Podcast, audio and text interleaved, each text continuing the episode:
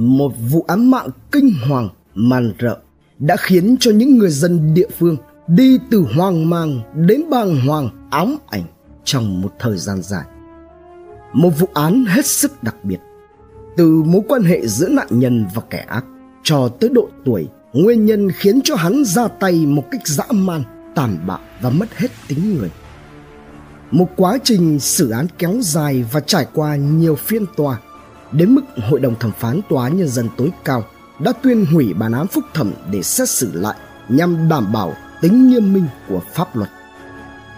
Một tương lai vĩnh viễn khép lại ở tuổi học trò. Dù đã xảy ra hơn 10 năm trước, nhưng tính thời sự của vụ án vẫn chưa bao giờ nguôi. Hãy cùng Độc Thám TV đi sâu vào tìm hiểu vụ án này. Trôi sông. 7 giờ sáng, ngày 9 tháng 5 năm 2009 một người đàn ông khi đi múc nước sông sập cạnh cầu cong, Hải Dương, nay là Hải Tân, phường Bình Hàn thành phố Hải Dương, tỉnh Hải Dương, đã giật mình kinh hãi khi phát hiện ra chiếc bao tải đang trôi lập lờ trên sông ngay phía trước mặt, lộ ra lục phủ ngũ tạng và một phần bộ phận cơ thể.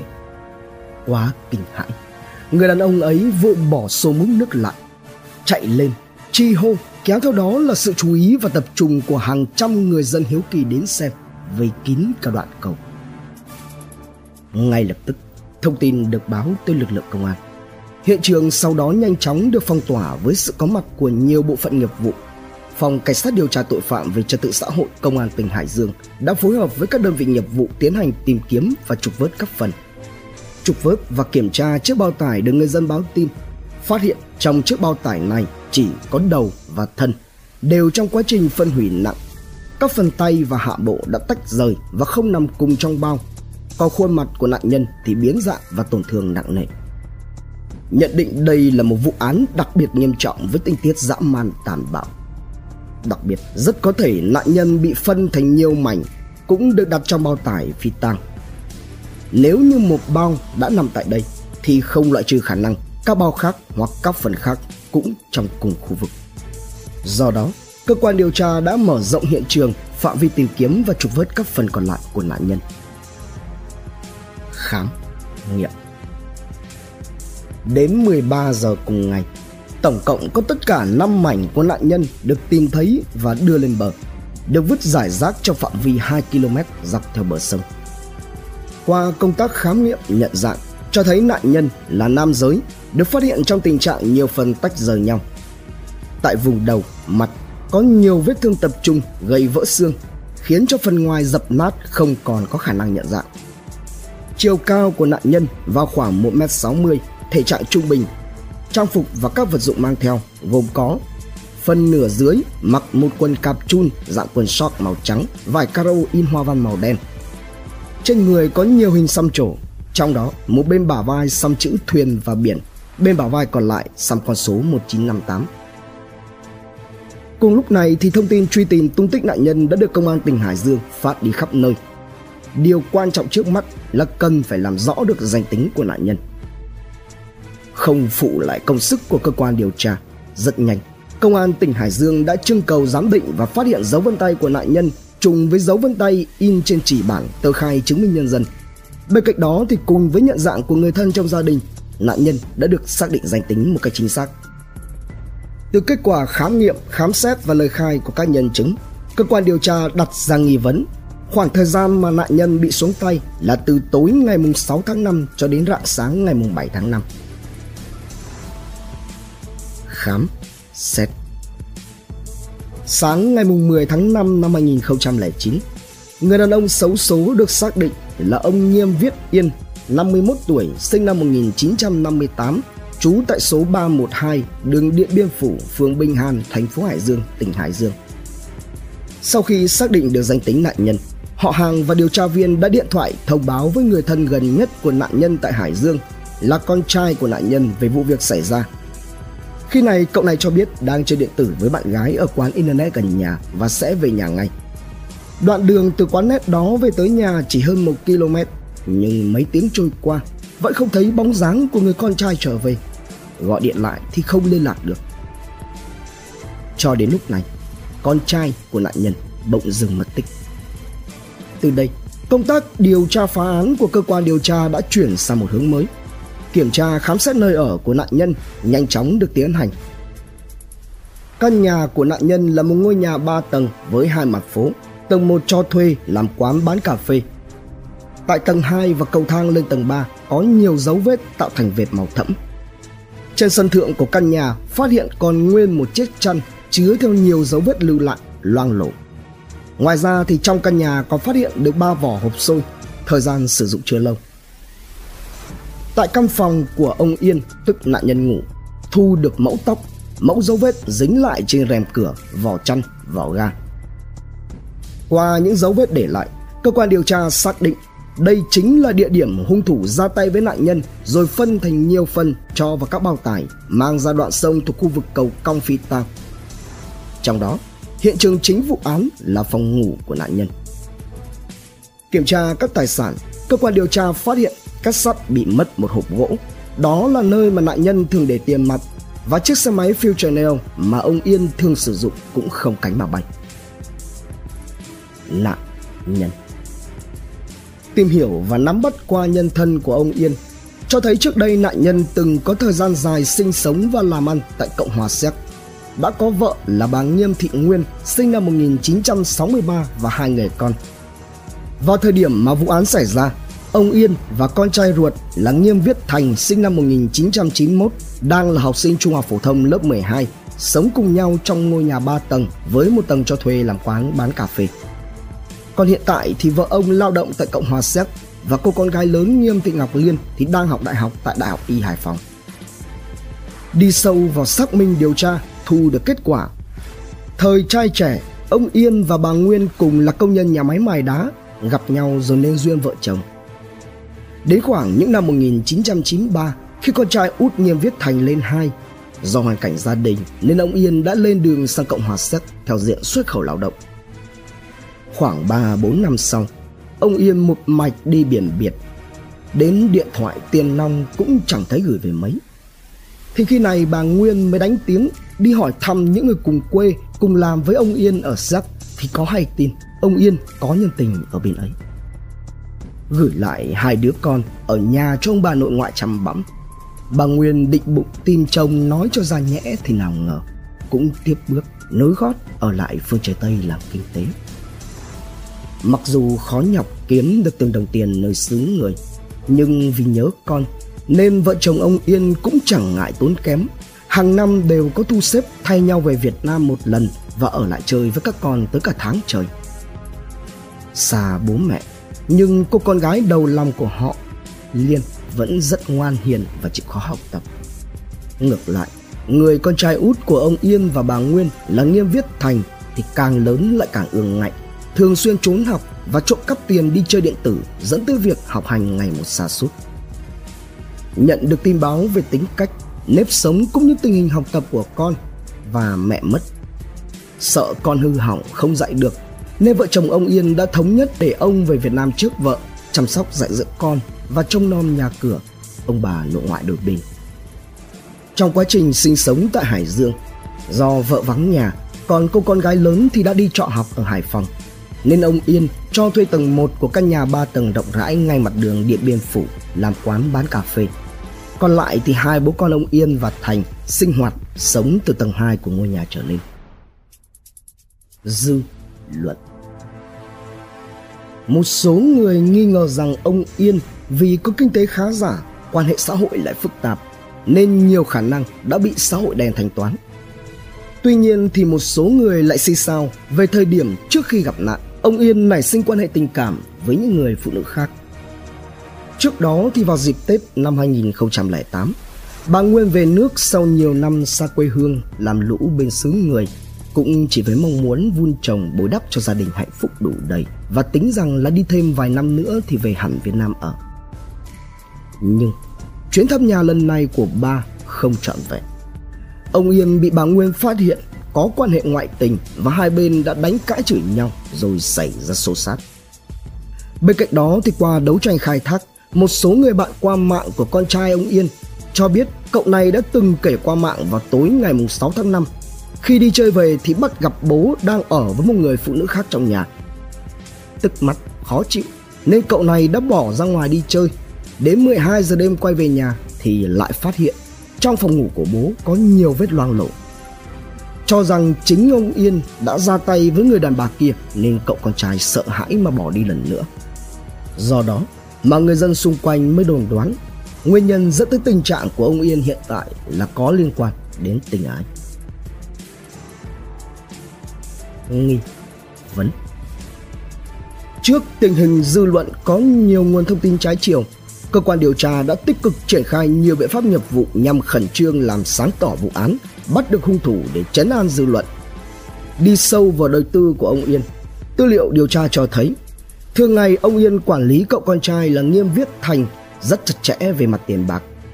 Trong khi đó thì Thành dù chỉ mới đang học lớp 12 nhưng lại có dấu hiệu sa đà vào trò chơi điện tử là cả ở quán net thuê chuyện khắp nơi thiếu nợ. Theo đó, mỗi ngày ông chỉ cho con vài chục ngàn đồng để ăn sáng hoặc là uống nước khi đi học. Thế nhưng đã từng có nhiều lần Thành nhịn ăn sáng lấy tiền đi chơi điện tử, sau đó thì phải vay tiền của người bán nước trước cổng trường để mua bánh mì ăn lót dạ. Tuy nhiên, sáng ngày mùng 7 tháng 5, Thành có bất minh về tiền bạc. Có trong tay 200.000 đồng khác với mọi ngày, mang đến trả nợ tiền thuê chuyện ở quán truyện tranh. Điều đáng chú ý là Thành còn mua liền một lúc 30 thẻ nạp tiền của trò chơi trực tuyến Chiến Quốc với tổng giá trị lên tới 3 triệu đồng. Chiều cùng ngày, nam sinh này lại đạp xe đến cổng trường trả nợ cho chị bán quán nước tại đây là 100.000 đồng.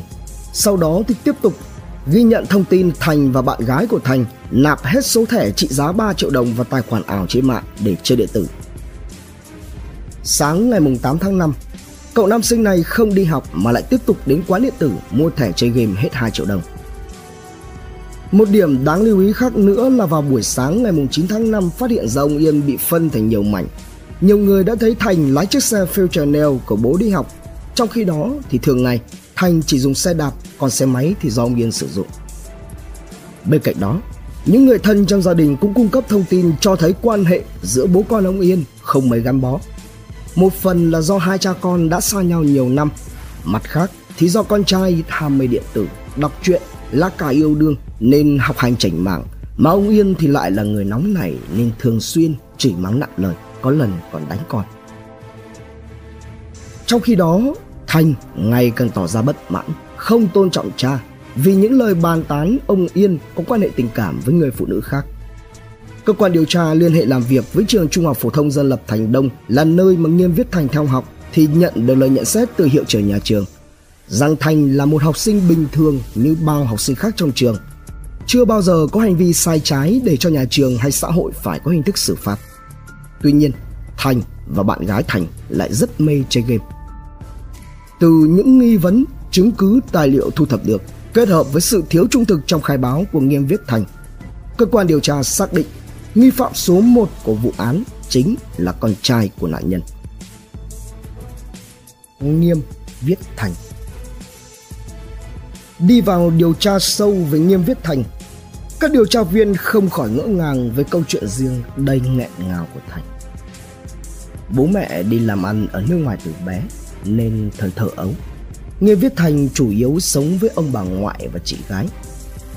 Những năm tháng mà ông Yên trở về nước thì Thành có một cuộc sống và sự dạy dỗ khá lỏng lẻo, được cả nhà yêu chiều cưng nựng cậu quý tử.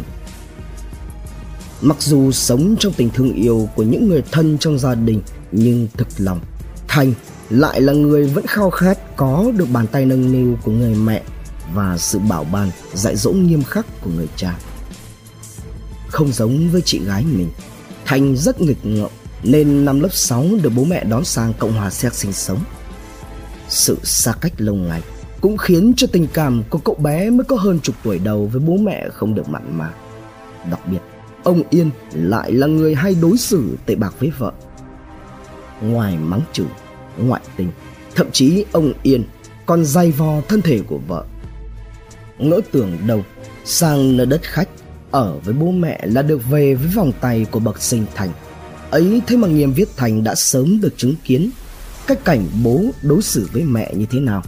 Nên đôi lúc tỏ thái độ bất mãn. Ở Séc được hơn một năm, Thành trở về nước một mình. Năm Thành 15 tuổi thì bà nội mất. Đây cũng là lúc mà ông Yên về nước tiếp quản, quán xuyến con cái, nhà cửa, công việc gia đình. Còn bà Nguyên thì về nước sau. Có lẽ là do được nuông chiều từ khi còn tấm bé nên việc ông Yên trở về đúng lúc Thành ở vào cái độ tuổi ẩm ương có đầy đủ mọi yếu tố nổi loạn của một cậu con trai mới lớn là một cú sốc đối với Thành. Rơi vòng tay của ông bà, Thành về ở với bố trong khi chị gái thì đi học chuyên nghiệp tại Hải Phòng. Cái thiệt thòi lớn nhất và cũng là nút thắt khó gỡ nhất trong mối quan hệ là hai bố con Thành sống xa nhau quá lâu. Thành đã quen với việc không có được sự giáo dục đầy đủ của bố mẹ, không nhận được tình yêu thương, chăm sóc của các bậc sinh thành, đã quen với việc sống mà không có bố bên cạnh. Căn nhà ba tầng mặt phố không sao có được sự ấm áp. Bố con ông Yên sống xa cách với nhau, cư xử khách sáo và cũng chẳng mấy hòa hợp. Sự xa cách lâu ngày đã làm cho tình cảm cha con trở nên hờ hững, mà chính những người trong cuộc đều không cố gắng xóa bỏ đi cái sự xa cách đó. Trong khi đó thì ai cũng biết ông Yên là người rất nóng tính, nghiêm khắc trong dạy dỗ con cái. Những lúc có điều gì không vừa ý với Thành là ông Yên thường mắng mỏ nặng lời và đánh đập. Chính những điều đó đã khiến cho một cậu con trai ở cái tuổi mới lớn có tâm lý phản kháng chống đối. Phần khác cũng do đã quen được ông bà và chị gái cưng chiều nên Thành khó có thể chấp nhận được sự nặng nề trong mối quan hệ với bố. Từ đó mà Thành lúc nào cũng nghĩ tới cách làm sao để chống lại chính bố mình từ những cái nhỏ nhất để chứng tỏ cho bố mình biết rằng Thành không sợ bố. Vào lúc 16 giờ ngày 12 tháng 5 năm 2009, lực lượng nghiệp vụ thuộc đội 2 phòng PC14 công an tỉnh Hải Dương đã bất ngờ ập vào nhà nghỉ số 60 đường giải phóng kéo dài thành phố Nam Định, tỉnh Nam Định. Lúc này, Nghiêm Viết Thành đang chuẩn bị tắm giặt sau 4 ngày lẩn trốn. Chiếc xe máy Future Neo mà Thành lấy đi của ông Yên vẫn còn vương vãi vài giọt của ông. Sau khi bị bắt, đến khoảng 19 giờ cùng ngày, Nghiêm Viết Thành đã bắt đầu những lời khai đầu tiên dù là chưa thật sự thành khẩn. 0 giờ ngày 13 tháng 5, Nghiêm Viết Thành được đưa trở lại Hải Dương, nơi hiện trường vụ án. Phải mất tới nhiều giờ đồng hồ trước những căn cứ không thể chối cãi, thì Nghiêm Viết Thành mới chịu nhận tội về hành vi dã thú, trời không dung, đất không tha của mình. Nghịch tử Tại cơ quan điều tra, Nghiêm Viết Thành khai nhận kể từ khi ông Yên về nước năm 2007 sự căng thẳng trong mối quan hệ cha con đã khiến cho Thành trở nên chán nản, lầm lì, ít nói.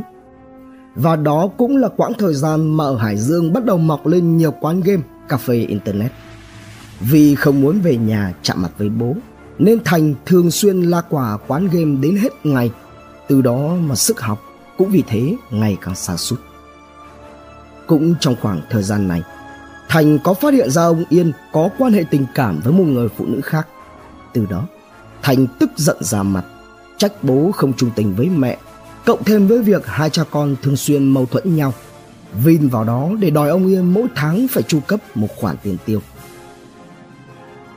Về phần mình, để bịp mồm thành, mặc dù là biết con trai lợi dụng để uy hiếp mình, nhưng ông yên cũng chấp nhận đành bỏ ra 2 triệu tiền tiêu vặt cho cậu con trai mỗi tháng. Có được tiền, thì thành lại càng sống xa đọa hơn, suốt ngày chơi bời, lêu lỏng.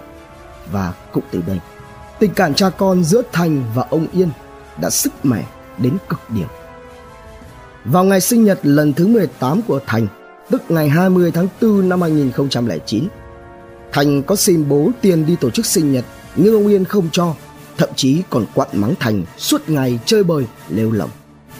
Tới ngày 30 tháng 4 2009, Thành đã vét sạch tiền trong túi để đi chơi điện tử, chơi lầu đề, cá độ bóng đá. Nhưng cơ bạc là bác thằng bần. Thành thua sạch dẫn tới nợ nần chồng chất. Cho đến khi số tiền nợ lẫn lãi ngày càng lớn, mà Thành thì lại không thể vay mượn được ai thêm nữa, thì lúc này Thành đành quyết định quay về nhà xin bố thêm lần nữa. nhưng ông Yên vẫn kiên quyết không cho.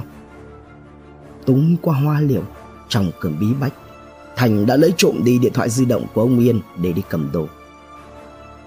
Phát hiện ra sự việc, ông Yên mới bốc hỏa lên đầu, giật bực tức. Ông ra sức mắng nhức chỉ mới Thành thận tệ. Sáng ngày 6 tháng 5 2009, Thành bỏ học để đi chơi điện tử và bị các ông chủ thúc ép trả tiền nên lại một lần nữa buộc lòng phải vác mặt về nhà xin tiền bố. Tuy nhiên lúc này, ông Yên vẫn một mực kiên quyết không cho và liên tục mắng mỏ. Trong lúc tức giận, Thành đã nghĩ bố bao gái thì được mà cho con xin tiền trả nợ lại không cho. Thế rồi hắn ôm hận trong người. Khoảng 22 giờ 30 phút cùng ngày, Thành đi chơi về. Thấy con về nhà muộn nên khi Thành vừa vào đến nhà liền bị ông Yên hỏi lý do. Thành đáp lại rằng do đi học đường xa, mệt nên lúc về đi chậm. Biết rằng con mình ham game và ngồi y ở quán điện tử lại còn nói dối là đi học nên ông Yên đã nói Mày chỉ nói dối tao rồi đi chơi, tốn tiền, chứ học hành cái gì mày. Thấy bố nổi giận, Thành mới định đi sang phòng mình như mọi khi nhưng ông Yên vẫn tiếp tục mắng chửi với nhiều lời nặng nề, đánh Yến Thành là loại ăn tàn phá hại. Cái cơn giận, hận, kìm ném bấy lâu trong người bùng phát. Thành mới quay ra ngoài, thấy trên bàn có một con inox loại dùng để chặt thịt. Hắn liền nảy sinh ý định xuống tay với chính bố mình. Nghĩ là làm. Hắn vồ lấy rồi tiến nhanh về phía ông Yên đang ngồi xem tivi trong phòng ngủ của ông. Vùng lên, nhắm vào cổ ông Yên mà chém mạnh một nhát. Trong tư thế bị động, lại trúng phải vết thương quá nặng và mạnh. Ông Yên mới toan bỏ chạy nhưng đã không còn đủ sức. Ông ngã ra đổ vật xuống. Liền lúc này, Thành sấn tới, ra sức thêm nhiều nhát nữa vào người ông Yên cho đến khi ông gục hẳn ngay tại chỗ thấy bố đã ngừng thở, Thành mới nghĩ ngay đến việc phi tang. Theo lời khai của Nghiêm Viết Thành, lúc gây án, con người hắn như vô thức không còn nhận ra được hành vi của chính mình. Gây án xong, trong đầu hắn chỉ nghĩ rằng làm thế nào để che giấu được hành vi tội ác của mình với mọi người. Và rồi, hàng loạt các hình ảnh bạo lực trong các phim hành động, trò chơi điện tử cứ thế mà hiện về trong đầu khiến cho hắn không còn nhận ra được đó là cuộc sống thực tại hay thế giới ảo nữa để phi tang. Lúc đầu thì Thành định chở bố đi vứt xuống sông. Tuy nhiên thì hắn lại nhận thấy rằng việc cứ thế mà vận chuyển vừa khó khăn lại vừa lộ liễu, dễ bị phát hiện. Thế rồi, Thành nghĩ ngay đến việc phân nhỏ ra từng phần, giấu vào trong bao tải, vừa dễ vận chuyển hơn mà lại vừa kín đáo. Thành mới xuống bếp, tìm và lấy thêm một con nữa, rồi mang cả vào nhà tắm, ngồi mài sắc. Xong xuôi, Hắn quay lại kéo uyên vào, rồi tỉ mẩn phân nhỏ ra, nhét vào trong bao tải. Sau đó, chia làm ba chuyến vận chuyển, lần lượt chở các phân ra cầu Hải Tân, thành phố Hải Dương, tỉnh Hải Dương, cách nhà hắn khoảng 3 km, rồi vứt xuống sông để phi tang. Từ 1 giờ sáng ngày 7 tháng 5 cho đến khoảng 3 giờ cùng ngày, Thành hoàn tất phi tang. Sau chuyến đi chở cuối cùng, Thành trở về nhà lau dọn chùi rửa dấu vết dọn dẹp hiện trường rồi mang chăn lên tầng thượng giặt rũ và lục túi tủ két lấy đi 8 triệu đồng tất thạch cầm tiền trong tay thành leo lên giường mình đi ngủ như chưa hề có chuyện gì xảy ra trong ngày mùng 7 tháng 5 Thành đã dùng tiền lấy được, mang đi trả nợ và mua liên tiếp các thẻ game, hết tổng cộng 5 triệu đồng Cùng với đó là hắn vẫn đến lớp học như bình thường. Không một ai nhận ra điều gì khác lạ ở Thành, ngoại trừ việc bỗng nhiên thấy Thành đi học bằng xe máy Future của bố, thay vì đi xe đạp. Trong khi ai cũng biết, ông Yên thường ngày lại rất nghiêm khắc và khó tính. Không hiểu sao, nay lại cho Thành đi học bằng xe máy. Cả ngày 8 và sáng ngày 9 tháng 5, Thành vẫn chơi game và chat với bạn, thậm chí là vẫn viết blog như thường lệ. Ba vỏ hộp xôi phát hiện được tại nhà ông Yên được xác định là do Thành mua về ăn vào các ngày 7, 8 và 9 tháng 5. Cho đến trưa ngày 9 tháng 5, Thành đeo theo chị gái đi loanh quanh trong thành phố Hải Dương. Khi đi đến cầu Hải Tân thì thấy có đông người. Hai chị em hắn mới nghe người dân bàn tán rằng có người trôi sông.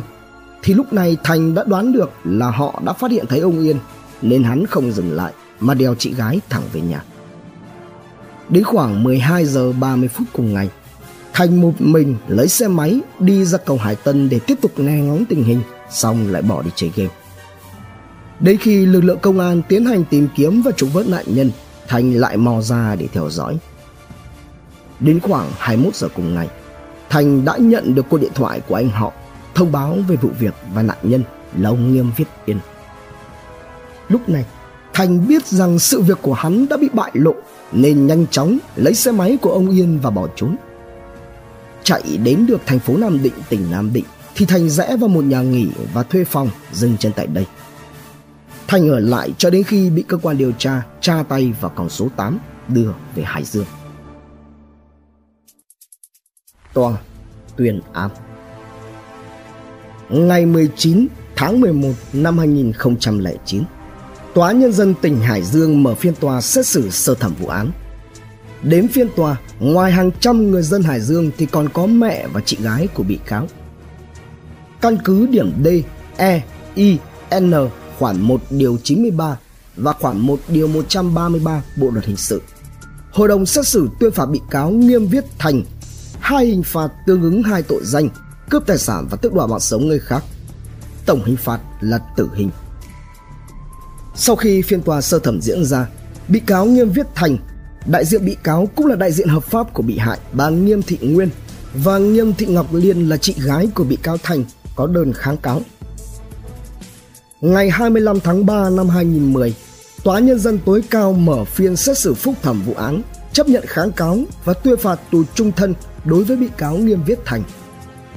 Từ đầu tháng 5 2010, Nghiêm Viết Thành được chuyển từ trại tạm giam công an tỉnh Hải Dương về chấp hành hình phạt tù tại trại giam Hoàng Tiến, Tổng cục 8, Bộ Công an, Chí Linh, Hải Dương. Tuy nhiên thì đến ngày 1 tháng 3 năm 2011, Tranh án Tòa Nhân dân tối cao kháng nghị án phúc thẩm. Ngày 27 tháng 6 2011, Hội đồng thẩm phán Tòa Nhân dân tối cao tuyên hủy bản án phúc thẩm, cho rằng cải án là không phù hợp và giao hồ sơ cho Tòa Nhân dân tối cao xử lại theo trình tự giám đốc thẩm. Sáng ngày 1 tháng 9 2011, tại thành phố Hải Dương, Tòa Nhân dân tối cao xét xử phúc thẩm bị cáo Nghiêm Viết Thành Tại phiên tòa lần này, bị cáo Nghiêm Viết Thành được dẫn giải vào phòng xét xử từ 8 giờ sáng. Sau một thời gian lao động cải tạo, bị cáo đã gầy và đen hơn nhiều so với các phiên xử trước đó. Cũng tại phiên tòa lần này, hai bên gia đình nội ngoại của bị cáo và cũng chính là gia đình của người bị hại đã có mặt từ sớm nhưng không được phép tiếp cận. Lý do là bởi tính chất nghiêm trọng của vụ án nên phiên tòa này tòa nhân dân tối cao chỉ cho phép một số người liên quan có mặt.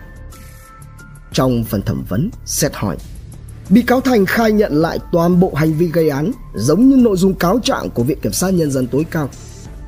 Bị cáo đưa ra đề nghị hội đồng xét xử giảm án để có cơ hội phụng dưỡng mẹ và chuộc lại lỗi lầm của bản thân. Về hai tình tiết định khung thì Thành cho rằng bản thân không có ý định cướp tài sản từ trước Việc ra tay với bố đẻ là ông Yên là do bị cáo bị ức chế tâm lý trong một khoảng thời gian dài. Ông Yên thường xuyên đánh đập, xúc phạm con cái. Tòa Nhân dân tối cao cũng đã nhận được đơn của 12 người họ nội ngoại của bị cáo Thành đề nghị bị cáo hiện là con trai duy nhất của nội tộc, đề nghị tòa cứu xét để tránh tuyệt tự cho dòng họ. Đồng thời mẹ và chị gái của bị cáo cũng đề nghị hội đồng xét xử cứu xét để bị cáo có cơ hội sống. Tại phần tranh tụng, ông Nguyễn Đăng An, đại diện Viện Kiểm sát Nhân dân tối cao, giữ quyền công tố tại tòa bày tỏ quan điểm. Với hành vi côn đồ, man rợ và ngay sau đó phạm tội nghiêm trọng khác đối với chính người sinh thành ra mình. Nên việc truy tố bị cáo Nghiêm Viết Thành với các tội danh là đúng người, đúng tội, thể hiện sự nghiêm minh của pháp luật. Bị cáo có nhiều tình tiết tăng nặng nhưng chỉ có một tình tiết giảm nhẹ là khai báo thành khẩn. Do đó, đề nghị hội đồng xét xử xử phạt bị cáo tội tử hình. Luật sư Nguyễn Thanh Bình, Văn phòng luật sư Tâm Đức Phúc, Hải Dương đại diện cho quyền lợi hợp pháp của bị cáo, đề nghị hội đồng xét xử giảm nhẹ hình phạt. Theo luật sư, bị cáo gây án do một phần lỗi của bố mẹ thiếu quan tâm chăm sóc. Trong các năm học, hầu hết bị cáo đều có hạnh kiểm khá và tốt. Khi gây án thì Thành mới được 18 tuổi 16 ngày nên nhận thức của bị cáo còn hạn chế. Đồng thời phía luật sư cũng đưa ra nhiều tình tiết mới tại tòa. Đó là đĩa VCD do Nghiêm Thị Ngọc Liên cung cấp quay lại cảnh ông Yên quan hệ bất chính ngay tại nhà riêng. Bị cáo nhiều lần bị bố đẻ chèn ép, đã có lần nhảy từ tầng 2 xuống đất để tự vẫn. Đề nghị hội đồng xét xử đưa nội dung này vào hồ sơ để làm tình tiết giảm nhẹ. Phía đại diện Viện Kiểm sát Nhân dân tối cao không đồng ý với quan điểm của luật sư, đề nghị giữ nguyên mức án sơ thẩm. Được nói lời sau cùng trước khi hội đồng xét xử nghị án. Bị cáo Nghiêm Viết Thành đã khóc xin lỗi vong linh của người cha và đề nghị một con đường sống để phụ dưỡng mẹ khi về già. Sau giờ nghị án, cùng ngày 1 tháng 9 2011, chủ tọa tuyên án giữ nguyên mức án sơ thẩm đối với bị cáo Nghiêm Viết Thành với tổng hình phạt là tử hình. Chứng kiến chồng ra đi, con trai trả giá bằng mạng sống vì những tội ác mà y gây ra. Sự mất mát quá lớn cùng với những dằn vặt hối hận đã khiến cho bà Nguyên bị trầm cảm nặng. Hai năm sau đó, bà Nguyên phải sống trong bệnh viện 108, bệnh viện tâm thần. Nhưng rồi, được người thân động viên, bà đã dần tĩnh tâm lại. Năm 2013, trong một lần trò chuyện cùng với phóng viên báo đời sống và hôn nhân, bà Nguyên có nói Tôi đã hơn 50 tuổi rồi. Cả đời tôi liên tiếp phạm những sai lầm nên giờ phải trả giá. Quãng đời còn lại, tôi muốn bù đắp những gì nhưng chưa làm được cho các con. Ước gì tôi được chịu tội thay cho nó. Trân trọng cảm ơn quý khán thính giả đã theo dõi. Subscribe, ấn chuông đăng ký để cập nhật những video mới nhất. Like, share, chia sẻ tới nhiều người hơn comment những suy nghĩ, ý kiến, bình luận của bạn hay những gợi ý, đóng góp để chúng tôi được hoàn thiện hơn. Độc Thám TV hai ngày một số vào lúc 21 giờ. Nguồn tham khảo và tổng hợp Công an Nhân dân Online, Dân Trí, Tiền Phong, Hải Dương Online, Báo Điện tử Pháp luật Việt Nam, Báo Nhân dân Điện tử cùng nhiều nguồn khác từ Internet. Độc Thám TV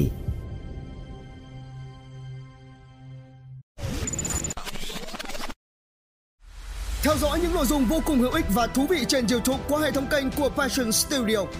Ghé thăm kênh Độc Đáo TV để theo dõi những thông tin kinh tế, tài chính, kinh doanh, khởi nghiệp. Đến với Độc Lạ TV để khám phá những câu chuyện độc đáo và kỳ lạ. Khám phá những vụ án kinh điển và bí ẩn, cập nhật tin tức an ninh nóng hổi cùng Độc Thám TV hay tìm hiểu về lịch sử Việt Nam qua Bí ẩn sự Việt cùng nhiều kênh YouTube bổ ích khác đang được xây dựng và hoàn thiện mỗi ngày. Passion Studio mang đến những giá trị thiết thực